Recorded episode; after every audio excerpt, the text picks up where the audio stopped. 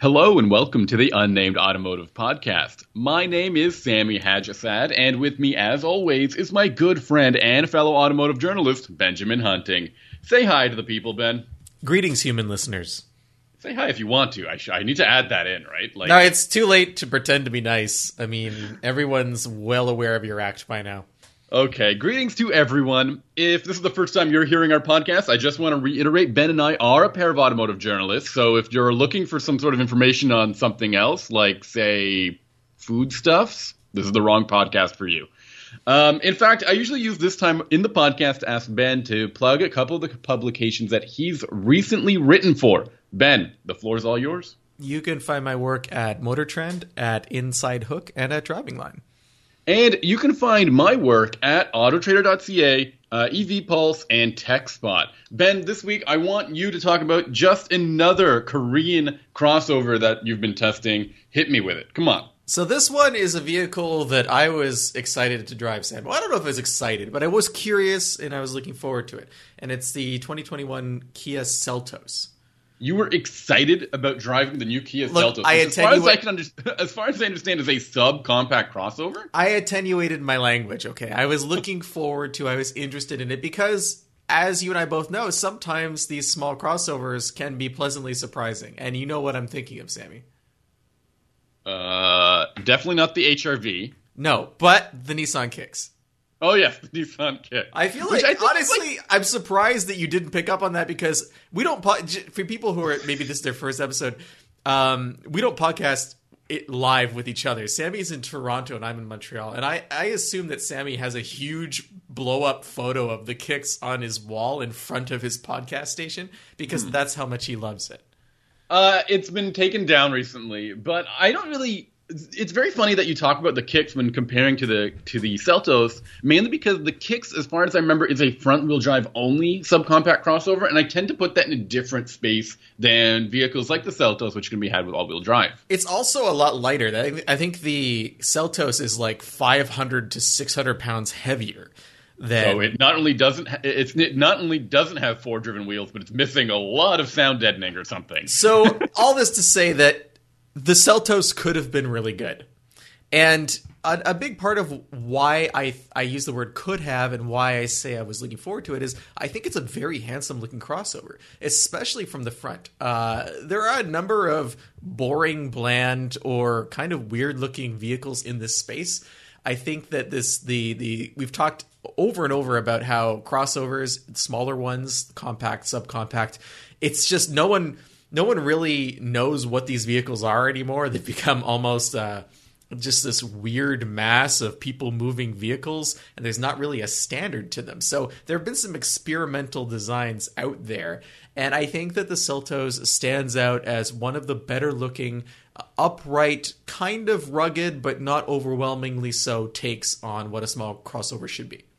Uh, I think that's a good point. My biggest complaint with the crossover space isn't that there's just so many of them. It's that many of them look exactly the same. They have a you could you could close your eyes and imagine a subcompact crossover. You could uh, sketch a profile in your brain, and whatever you look at be will be close enough to what it really is. Yeah, right? I, like I, I, agree, and I think you know Kia's done a good job with this vehicle in the sense that if you look at it, you know it's a Kia. It has that distinctive front end.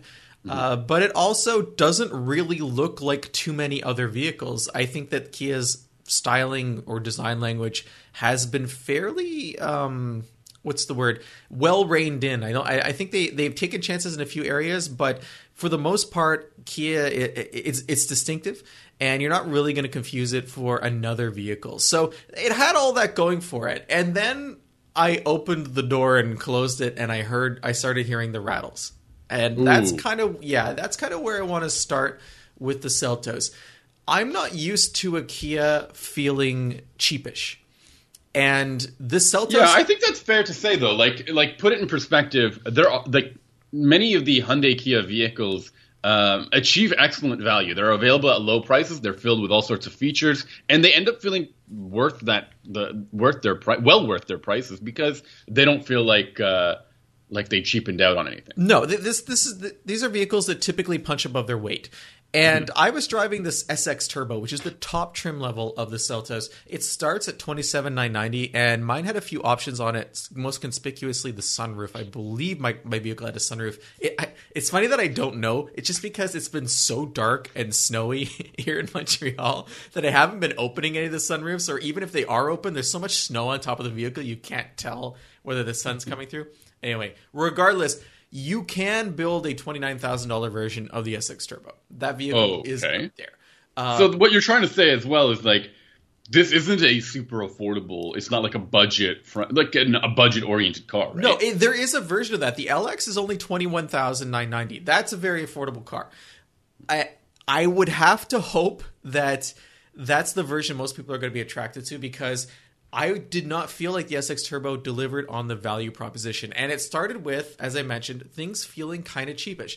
The doors just felt kind of tinny when I was closing them, and I also had a rattle in the back of the vehicle when I was driving, and I think that was because of the cargo cover. It was one of those like pressed cardboard cargo covers instead of the standard vinyl ones, so it just kind of sits on top of the cargo area and it bounces up and down, and that that was kind of annoying. And you know, I haven't noticed that in any other vehicle in quite a long time.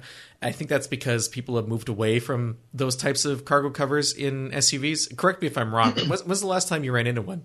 Yeah, I can't remember the the last time I saw one. It's got to be in something like the kicks, or that is just like this one single piece of like material. That's all it is, right? Yeah, and they're annoying because they're in the way. Like if you want to put something that's tall in the back of the vehicle, normally on a cargo cover you can if, if it's one of the vinyl pull-out ones you just release it and you have the bar to deal with is still there but there's a lot of room where you can stack stuff. But on these they lift up with the hatch and then once the hatch goes down they they're touching whatever you have underneath the the uh, cargo cover if it's too tall and i ended up having to take it out and fold the seats down and push it way forward and then put stuff on top of it and like that's Yeah. not ideal because i'm going to crack it or break it or something but Yeah, yeah, I know exactly. You know what? There are other ones that I've seen that are kind of like this mesh. These like one like really flimsy meshy things. Have you seen those before? no No. Okay, maybe that's maybe I think that's in something like the the Soul or something. But yeah, uh, there are a whole bunch of different like options there. But if you're hearing that rattling, that means that it it's not like fixed in properly. There's no like little like notch or No, it sits on it sits on top. it or something. It sits on top of a pivot point, and then it's lifted by a pair of uh, strings, like vi- Yeah. like um, I guess polyester or whatever, just like a like a little ropes that, that lift it up and down. I mean, it's very practical, but it just it could be also because it's very cold, and when things are cold, they shrink, and when they shrink, they tend not to mesh very well. Um, but it, it was annoying, and you know, for a thirty thousand dollar vehicle, especially, I realize this is kind of a small complaint, but I the the I don't know if that is a small complaint. There are other vehicles in this class that are really buttoned down. I mean, when have we complained about about rattles? I mean, the HRV makes a lot of noise, but they those are mostly engine and wind noise. It's not like rattles and stuff. Well, I'd like with to- like that new Mazda CX-30, which is a relatively quiet vehicle. Yeah, and and you know you bring up noise, and that's kind of where I wanted to go next. I- I can forgive little rattles in a, in a less expensive vehicle, although again, this is a thirty thousand dollar vehicle, uh, once e- especially once you factor in delivery. But the vehicle's drivetrain, the SX. The, the SX Turbo, it comes with a 1.6 liter turbocharged 4. It's 175 horsepower, which is about 30 horsepower more than the base 2 liter engine. And it gives you, you know, a fairly decent amount of torque extra as well compared to the base. But it is not what I would consider a refined power plant to the point where my passengers were asking me, why is the engine making that noise? Oh my god! And I know that almost never happens when I'm driving people around.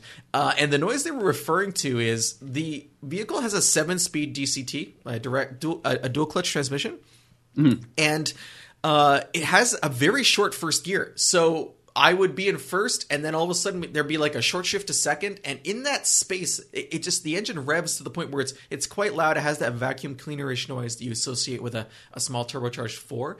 And not only is it noisy, but I found it uh, not at all smooth. Just the character of the vehicle when I was driving it, I could never tell when it was going to shift unless I put it in comfort mode as opposed to the I think it's called smart, the like uh, the adaptive mode and there's a sport mode. Both of those were just too abrupt and uh, too responsive or not responsive or unpredictably responsive to the throttle. And when I put it in the comfort mode, it, it was a lot smoother, but I had to deal with the fact that the throttle itself was like super laggy. So that was the trade off. I could never find a happy medium inside the Seltos Turbo that made me feel comfortable driving around town or on the highway. I mean, that's really that's really an issue because the 1.6 turbo that's in this car is nothing like it, it shouldn't be an all new engine. I think it's been used in other vehicles throughout the Kia and Hyundai lineup, like even the Soul Turbo that you've driven a long time ago, um, or, or um, a Kia Forte Turbo, right? So I wonder what the what the big differences here with the with the Seltos might be. And whether or not the responsiveness is more on the on the part of the transmission, which seems to be a little um, a little underbaked, I think is the best way to call it. And it sounds just as unrefined as some early generation dual clutch transmissions, right? Like those are the same kind of issues that we remember having when dual clutches were kind of new. I kind of feel like I haven't had an experience like this since maybe the Renegade. Oof. When the Renegade was new, just in terms of spiky throttle response. Um, I, I you know, the power's good though. I mean, the vehicle has enough power to get out of its own way. That was never really a problem. There's a lot of room inside for hauling stuff around, which I did with the vehicle. Uh, I hauled a, again, still moving apartments around, so I hauled a whole bunch of boxes. Um, No tires? no tires. No, it's too cold Uh. for tires, Sammy. But uh, it's it was it was perfect for that, and it's reasonably comfortable. Uh, I find that the balance between the footprint of the vehicle on the outside and the the amount of utility you get on the inside is good. And like I said, I enjoy the styling. I think it's a I think it's a, a pretty well designed look. But I can't recommend this vehicle in turbo form. The the price is too high for the refinement that you're not getting. And I really feel like just the the overall character of the vehicle is something you'd be much better appreciated as a twenty thousand dollar model. This whole segment kind of bothers me. It all feel like many of these vehicles sound feel like reactions. They like I think early on it was a white space that had yet to be kind of um, explored thoroughly, and now every automaker has a has a really similar vehicle to the next in this segment, and none of them really, and very few of them stand out for any particular reason. Yeah. Um, and I think that's really disappointing because I think people look for cross looking are looking for something very particular in a crossover, be it safety, comfort, or space.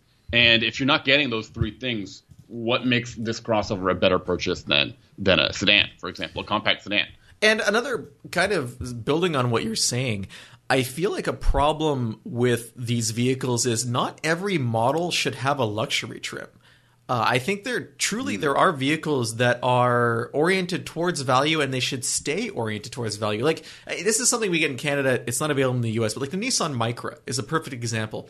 Very small subcompact hatchback. There's no need for it, a, a, a comfort comfort oriented version of that vehicle. It's designed to be basic transportation. I guess the Nissan Versa is kind of a, an example of that. Um, and the Chevy Spark, the Chevy? Spark, sure, that's another vehicle where there's not really a top tier trim. You know, you can But that's get not fair. These are cars that like top, like fit a budget of ten grand, right? Like Well, this is it. what I, this is what I'm, I'm. I'm not saying this is bad. I'm saying this is good. I'm, these vehicles know their role. I guess to borrow a WWE catchphrase. Uh, these are vehicles that aren't reaching above their station, and I think that some car companies, especially in the crossover segment, they see the extra dollars that are out there if they offer something that feels luxurious, and so they go for it. They never question the fact that maybe it's okay to just have an affordable, basic transportation crossover. Okay, I kind of I kind of see that. Like I I truly do think back to I think early starts to this to this segment. We had like I think the Chevrolet Trax, for example, was one of the early entries in this in a subcompact crossover. We had things like the um, the Subaru Crosstrek, and those didn't uh, emphasize sort of like lots of power or uh, or leather seats or uh, you know high style or anything. Yeah, like it was they it wasn't in the conversation, right? yeah, and now we have all sorts of these kinds of options in the in the segment, but they all kind of feel like they're compromised or missing something, uh, missing the complete experience. It's almost like you know we're starting to get Hyundai's starting to do it with the N line, where they're making a bunch of N-ish vehicles that are performance look, but not necessarily delivering on that. You know, there's like the Tucson that's coming up. Uh, there's what was this? What was the vehicle that we, we, we spoke about recently that had that? Is there's a Kona N N line that's coming out, and um, it's similar type of philosophy where it's like, why do we need a performance-ish version of this vehicle? Why do we need a luxurious version of this vehicle? Can it stand on its own? And again, you mentioned it before, white space that needs to be filled. Every other vehicle in the, in the lineup has a luxury option, so why not these? I, and also for Kia and Hyundai, this has kind of been their bread and butter. It's providing more features than you would expect for the money. So the natural uh, evolution of that is giving you a luxury version where you wouldn't expect a luxury version. Okay, then you got to hit me with this. Like, what are some of the features that this Seltos has that other vehicles wouldn't have had, or at least for the price? Like, I mean, no, but that's uh, it, used to be. Is, it used is, to be that there were that like Hyundai vehicles would offer, or Kia vehicles would offer like vented seating in this class, vented seating or cooled seating in this class, when that was never um, easily found. Right? I mean, this yeah, Or this has this this has vented and cooled seats, and it has a heated steering wheel and whatnot. But uh, at thirty thousand dollars, if I'm buying a thirty thousand dollar SUV, I have so many more options than I do uh, in terms of features than if I was buying the twenty one thousand dollar version of the Seltos. Right? So Mm-hmm. why would I restrict myself to the Seltos at that point? Why would I not look at maybe something a little bit bigger, a little more refined, maybe something with a luxury badge? You know, that's my issue with this vehicle. I don't think that it's compellingly priced at at at thirty grand. There's no gimmicks. There's no like Nothing. must-buy feature. No, there's at, at any price point, there's no must-buy feature for this vehicle, and that's fine. It's it's yet another useful crossover, and if you stick at a low price, it's it's affordable. Um, there the. The, the one feature that it has that I think is trying to be a must have that was more of a annoyance to me was it has a Bose stereo system that has this mood light thing where it's supposed to remember how some Kias used to have mood lights in the speakers and the doors. I thought it was the soul. I thought it was particularly a feature catering to the soul. It might have been, but now it's expanded to the point where not only does this vehicle have that lighting, it has a light bar on the dash in front of the passenger that throbs sort of in time with the music. I've seen this. Like I said, I thought this was for the soul, specifically for the soul. No, and I'm really disappointed that this would be this. I I thought that was part of the element. Like the soul has had this like really aggressive uh, marketing campaign that says it's not like other cars, it's more vibrant, it's it's like poppy, um, and that like light signature within the cabin was a part of that process. And now you're adding it to other vehicles, and I think that waters down what. And I think I've been seeing this about the Soul, which used to have a pretty um, specific interior, a very unique interior, and now it's looking like every other Kia, and that's happening across the board. The, the, the parts of the Soul are being transplanted into other vehicles, and other vehicles are being transplanted into the Soul, and that now we've we've watered down a very um, a very unique vehicle in the lineup. So I, I don't have a problem with mood lighting and ambient lighting and stuff.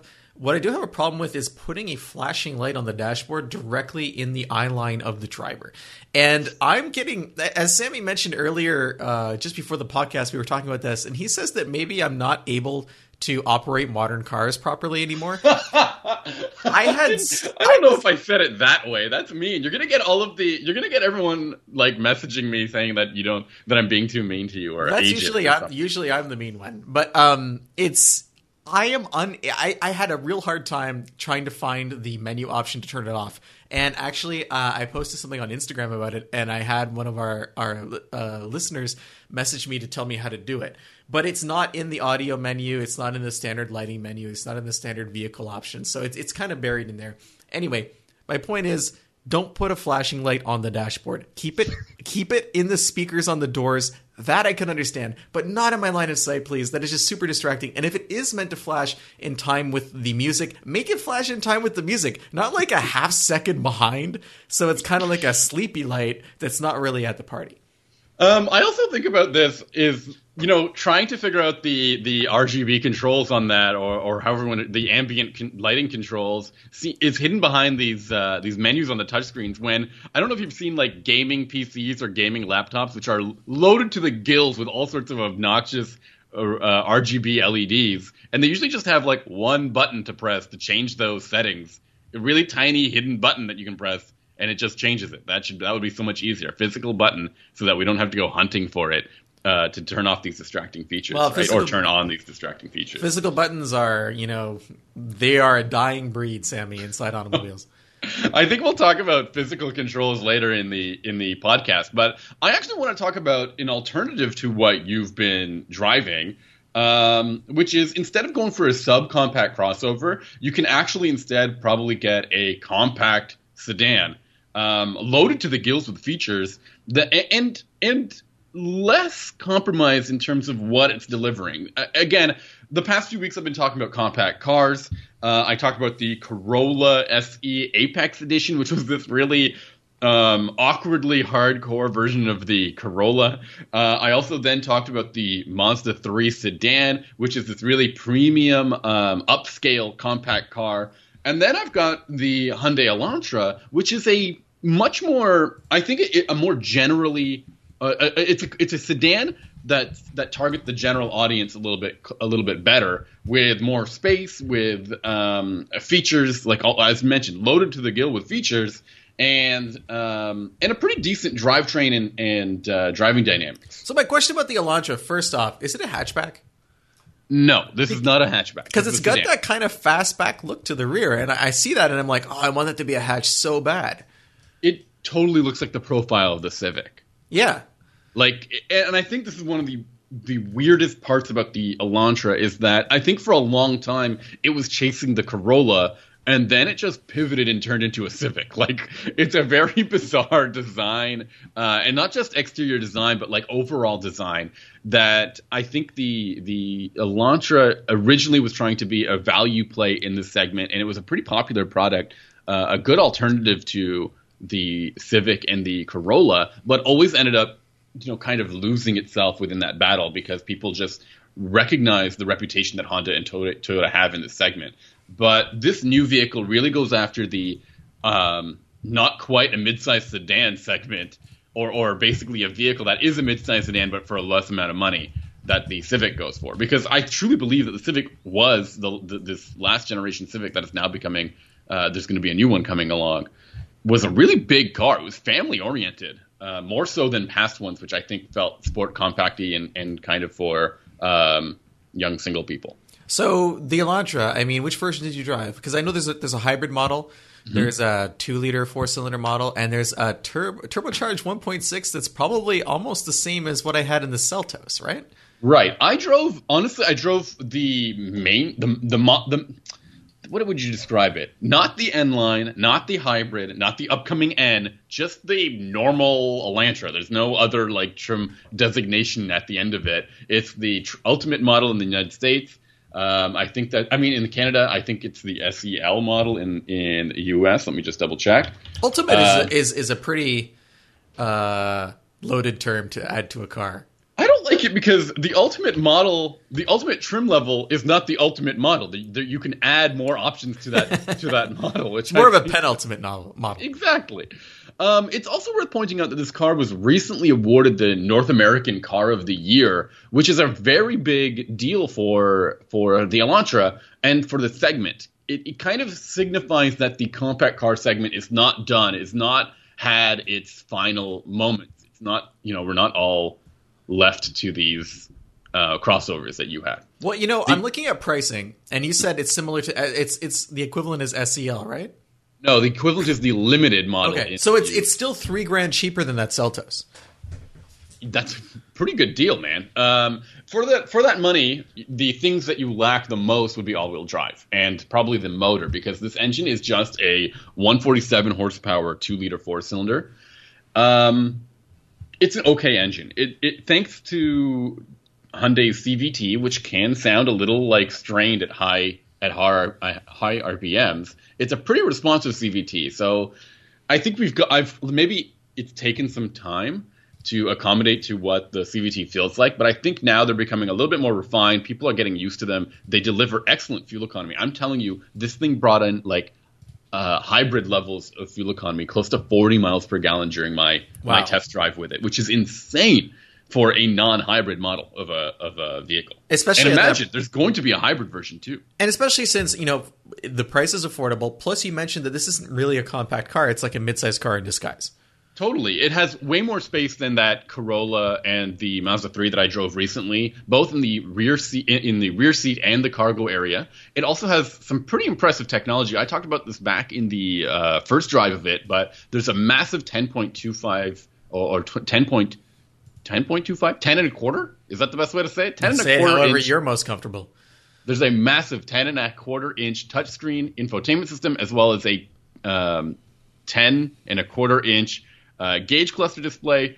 It is uh, it's pretty like um, impressive. I mean, we used to see these kinds of gauge clusters in premium vehicles, and now we're seeing it again in in cars as mainstream as um, compact cars, right? Um, there's a couple of things that I don't like about the car, and I, I've mentioned them before. Um, the there's a handlebar between the driver and the passenger. Wait, what?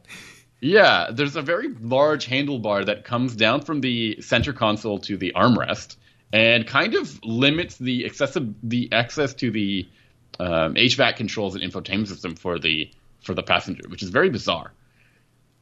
Okay. Have you seen this photo? Have I shown you this photo? I think No, I have. I don't think I've seen it. I think Um, that something like that would stick with me. and um, there was one more thing that uh, that is a bit of a bummer. I use Android Auto when I when I test my cars sometimes, and um, when you use Android Auto with the infotainment system, it also blanks out like a good quarter of the screen to just say Android Auto. It doesn't use the whole ten inches of the of the screen for Android Auto, which is a huge bummer. You, and is that an Android Auto pro, Android Auto problem or is that a Hyundai problem? I don't know. I think it's probably the um, the how you describe it. The I think it's a Hyundai integration issue because I've seen other other ways of using Android Auto where you can use that kind of. Um, it, it's not like a what's the best way to describe this? It's not like a usual aspect ratio, I suppose. That ten point two five um, inches, and um, I, I think that currently the Elantra doesn't know what to do with that quarter of a of, of a screen there. So, um, would you recommend buying this vehicle? And if you wouldn't, what would you buy instead? So that's a very important question to ask. Um, there, there are so many corners now of the compact car segment. Uh, something that I tried to articulate with the last week's episode of the podcast with the Mazda 3, which was a very premium oriented car, though not very practical. And then I talked about the Corolla, which was surprisingly fun to drive, but uh, a little too harsh for the day to day commute. This car is probably the most um, well rounded and for the most amount of people would be the best car. But it's not. It might not be the best car for our listeners because I think we have a lot of enthusiasts um, listening to the podcast, for example, who might want something a little bit more engaging, a little bit more fun, a little, with a little bit more personality. Um, In theory, or- that's the Elantra N, right? Yeah, I think that would be a better pick. Or you know what? We've talked about how much fun the Corolla is to drive. Um, I think there's some other fun to drive cars in this class that I'm blanking on now, which is a shame.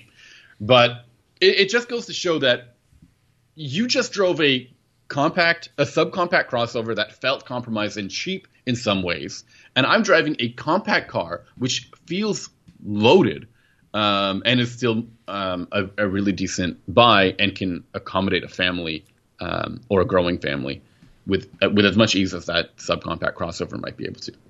So, you know, as one segment kind of gets diluted, another one is you could argue that because there's so much focus on crossovers and SUVs and so much interest in them from buyers, people are car companies are just churning those out, right? They're just like, okay, we got to fill that space. But because that's taking the sales away from compact cars, the compacts that are left have to be better.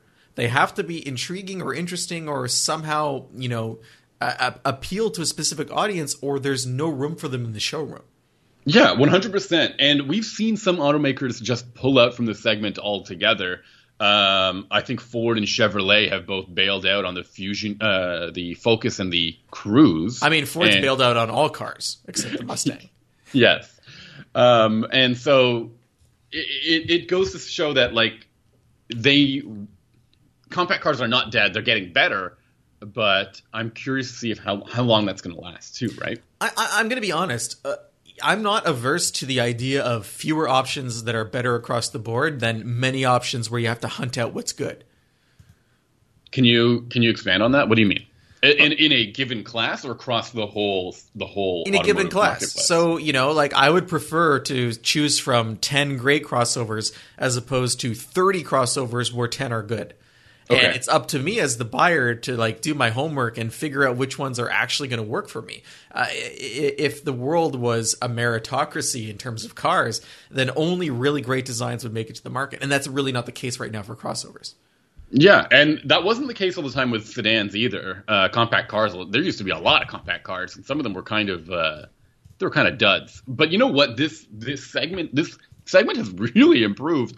Uh, I haven't driven it, and I don't think you have either. But a lot of people have been raving about the new Nissan Sentra, which is a really big surprise to me because I thought the last two generations of the car were kind of uh, they were not worth ch- taking a, a Not close not look be, at. not especially not the SER. Yeah, and so now we're seeing this car being mentioned with, with alongside the new Elantra um, and the and the Civic. So I'm curious to see, you know, you know, are they put it, are are automakers putting their best foot forward still in the segment? It seems like it, or do you think there there should be like a a, con, contraction of a couple of segments? Like, do you think the new Subaru Impreza, for example, should still be offered? Do you think even Subaru's car section or car segment should still be a, a priority for the for the automaker? I think so. I think that they sell enough of their cars. I think Subaru is a company that isn't big enough to sell cars that no one wants. Uh, except for the BRZ, I guess. Yeah. They've got one. They can't have more than one. So uh, I think the only reason those cars are still there is because people are buying them. That being said, I'm pretty sure they sold the B9 Tribeca for like seven years to 200 people. a year or cumulatively? Cumulative. Oh no! But I mean, it's serious. I mean, should we talk about cars that don't need to be uh, offered in this segment, or and that automakers are spending more money making and selling and marketing these cars? Sure, there's there's lots of cars like that, but you know they're not always what you'd think because we were talking earlier about the Spark, right? The Spark Yeah. came out, I don't know, eight years ago, something like that, six years ago, some some distant time, and it hasn't really changed, and it's it's gone now, I'm sure, or it's about to be gone. It But- got a pretty good looking refresh. It looked. It, went from being a very strange looking, like made in Korea car to something a little bit more um, appealing to American. and I think the Spark was perfectly fine. I yeah, it was exactly what it needed to be. As you Exactly. earlier. I would recommend the Spark to someone in that price segment. Like there's no reason not to buy the Spark. So that's that's a car that it was it doesn't stand out in any way, but it's good at what it does. And, but there are there are cars that are much more modern designs that really don't need to be out there. I think the Seltos is a perfect example. Like Kia itself has better options other than the Seltos. So like what are you really doing with these vehicles? You're just pumping them out onto the market. Yeah, I always found the Seltos to be a very bizarre, a bizarre place for Kia to. They have these two pseudo crossovers in the Soul and Niro, Yeah. which I think are pretty well, pretty well received. Like, I would want either of those over the Seltos. I mean, you can't get all-wheel drive. on- You can't get all-wheel drive in the Soul, right? So I guess that's the big differentiator. But Totally. if you need to protect the Seltos by keeping all-wheel drive from the Soul, uh, that doesn't speak very well to what this vehicle has to offer. I mean, that's all it offers, Uh, uh, you said it. right? Like that just that doesn't seem great. Um, actually, there is something that you wanted to discuss. Um, and it and it revolves around Tesla, and we don't usually cover Tesla in this podcast because, believe it or not, Tesla does not have a press fleet for you and I to drive. In fact, they just let the the only way for us to test drive a Tesla would be to borrow one from Turo, which is kind of like uh, uh, Airbnb for cars. So I don't know if that's I feel like uh, you just pitched me Turo. You're like, okay, yeah, ten but I mean, dollars for five percent of my company. I can't provide a a ownership experience based on driving somebody else's car, right? It, this is what Steve's car is like. I don't know if every car is going to be like and that. Steve's not going to let me drive his car anyway. So you know, but I I, I don't know too much about this this Tesla refresh uh, for the Model S. What I do know is two things that are kind of silly about it, and I we just I just want to point out that they're silly. The first is the steering wheel has been replaced by a yoke, like you'd see in an airplane. So it's like not round, and it doesn't have turn signals. It has to guess where you're going based on what the vehicle's doing at any given moment. That's straight from Elon's mouth. He posted that on Twitter. Uh, and if you want to correct it, you have to do that on the touchscreen. So I don't really feel like I have to point out why all of that is ridiculous, but I should mention that I think that this type of behavior from Tesla is done because they're at the end of innovation. I don't think they really know where to go next with the cars. So they're doing what they've done from the beginning, which is challenge the status quo. And that worked for a really long time when they were able to, you know, be um, so progressive with their battery technology and create a vehicle outside the mainstream of, you know, the standard um, car company practices and manufacturing stat, uh, manufacturing practices, all that stuff. But now they're at a point where they don't really know where to go next. So they're just going to be different. And just being different is not really a marketing strategy or a design philosophy. And that's kind of how I feel about putting a yoke in your car and with no turn signals. I think that it is. Um, I don't think it's finished. I, I think what we looked at were renders. They're not full, fully finished products. This is what they want to do, and maybe they just ran out of time rendering the rest of the steering wheel, which is now this like U-shaped um, apparatus. Which I, and there's no there are no stalks. There is nothing to control um, the the the turn indicators, and I don't imagine that will be done through a touchscreen. That seems worse than than anything I could ever imagine. It's it's not the only vehicle that was sold with a yoke. I I looked into it, and back in the mid fifties, I know this one. You could buy a Messerschmitt. What about a Saab? I swear Saab tried to do like a joystick or a not in a production car. No, there's tons of concept car stuff like this, but the actual production, the KR200 Messerschmitt was this three wheeled car with like a wheel at the back and two wheels in the front. Because uh, Messerschmitt was like kind of building these weird hybrid motorcycle cars at that time, and mm. they hmm. offered a yoke, and like their yoke was like it looked like the handlebars on a bicycle. so um, it didn't turn very much because it didn't have to turn very much, but uh, it's a different situation in 2021, I think. But going back to what Tesla has, I know that I think they used to offer, um, they used to allow the control of wipers on the touchscreen as well, and I don't see why not the the drive the like drive or reverse select like select would be on the screen. It wouldn't be on the screen as well. Uh, it seems super easy to do. These are electric vehicles; they don't have a physical gear to change gears into. It's just like that. They can just press a button. and We should be able to go. We should Unless have to someone, rely you know smashes your car. screen and your vehicle's immobilized. Yeah, totally. Um, on, we shouldn't have to rely on the car guessing whether or not you're going forward or reverse. It doesn't seem to make any sense. Or what me. lane you want to change into. It is. It's. It feels like a flippant way to approach safety. you know, I don't. Be- I just don't believe it. I will, I'll believe it when I see it in in action. And well, this vehicle will easily hit production in 2027, so you got a little bit of time to.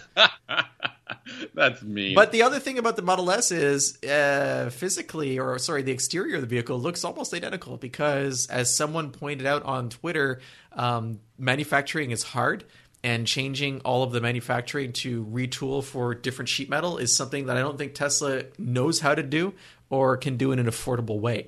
So that's another indicator, maybe, of where Tesla is in their corporate evolution. That's really interesting. Now they did have a refresh for the um, for the for the Model S at some point in the lifespan of it, where they changed the front grill. Do you remember that? No. Where they kind of closed that ginormous grill into something a little bit more sleek, and that's it. Like that was the the biggest design change that they've had to the exterior of the car, and they haven't really made any any significant changes um, afterwards. So it is interesting, but maybe they're trying to stick to a corporate design uh, language. Well, yeah, you can have a design language that evolves. I mean, the, the Model S has been on the market for what a decade now. Mm-hmm. In any case, that's kind of all I wanted to say about that. Cool. Um, I, am eager to see what happens when this thing hits the market and whether or not it can truly uh, guess. I don't know based on what my t- the tone of voice or uh, maybe maybe that's how it works. It chooses drive selection and, and signal turns based on my voice. Maybe they're licensing the Subaru AI, and it's just gonna oh, yeah. like make a friendship with you. What's the Toyota one that like didn't wasn't the Toyota vehicle at CES that like guessed your mood? Always, there's always a vehicle at CES that guesses your mood. So yeah, they're licensing the mood technology, and that's gonna that's gonna basically replace nav and just drive for you. That's perfect. Okay, um, let's close up the podcast today with um, some plugs for the website. What do you think? Sure. Uh, you can find past episodes where we probably don't talk about Tesla at unnamedautomotivepodcast.com. Uh, you can also find us at pretty much any podcatch, podcatcher out there. I mean, iTunes, Google. Uh, we're on Spotify, Castbox, um, Amazon. Just search Unnamed Automotive Podcast, and you will find we have over 200 episodes waiting for you to discover. Please be gentle on our early episodes. We were just getting used to the whole idea of podcasting. Yeah, I had never heard my voice before. Sam uh, never. He never had. It's honestly. I remember Sammy the first time you saw a mirror, and yeah. this our first podcast episode reminded me of that moment. Uh, we're also on a new cl- a new platform that I had never heard about. Verbal? Is that what it's called? Uh, we are not on Verbal. We're not on Verbal. No, okay, I good. had Thank words God. with them, and we are no longer with them. Excellent. Thank you for taking us off Verbal. Um, while you're on our website, you can easily get in touch with us because we have a contact form there. You press this uh, link on the top of the page. Wait, wait. Is it a button, Sammy? I think it's a button or a link. Anyways, you fill it out. It lands in our inbox. You can also email us the old-fashioned way, Benjamin at benjaminhunting.com. That's the that's what you put in the to field. Uh, furthermore, you can get in touch with us on social media. I'm on Twitter at Sammy underscore ha, like you're laughing. And you can find Ben on Instagram at Hunting Benjamin. All right. Uh, so, Sammy, speaking of surprises, what are you going to be driving next week? Um, I almost forgot. I think it's the Chevrolet Blazer. You you think it's the Chevrolet Blazer? I think so. Is I it covered so. with a dark sheet? I don't remember. I, not, I don't have my calendar nearby. Okay, I'm going to be driving the uh, Kia K5, and cool. I, I know that for sure. Like it's not a it's not a maybe. It's not a I think. Okay, good. Well, I can't wait to talk to you about that and for our bonus episode coming up soon. All right. Bye, everybody.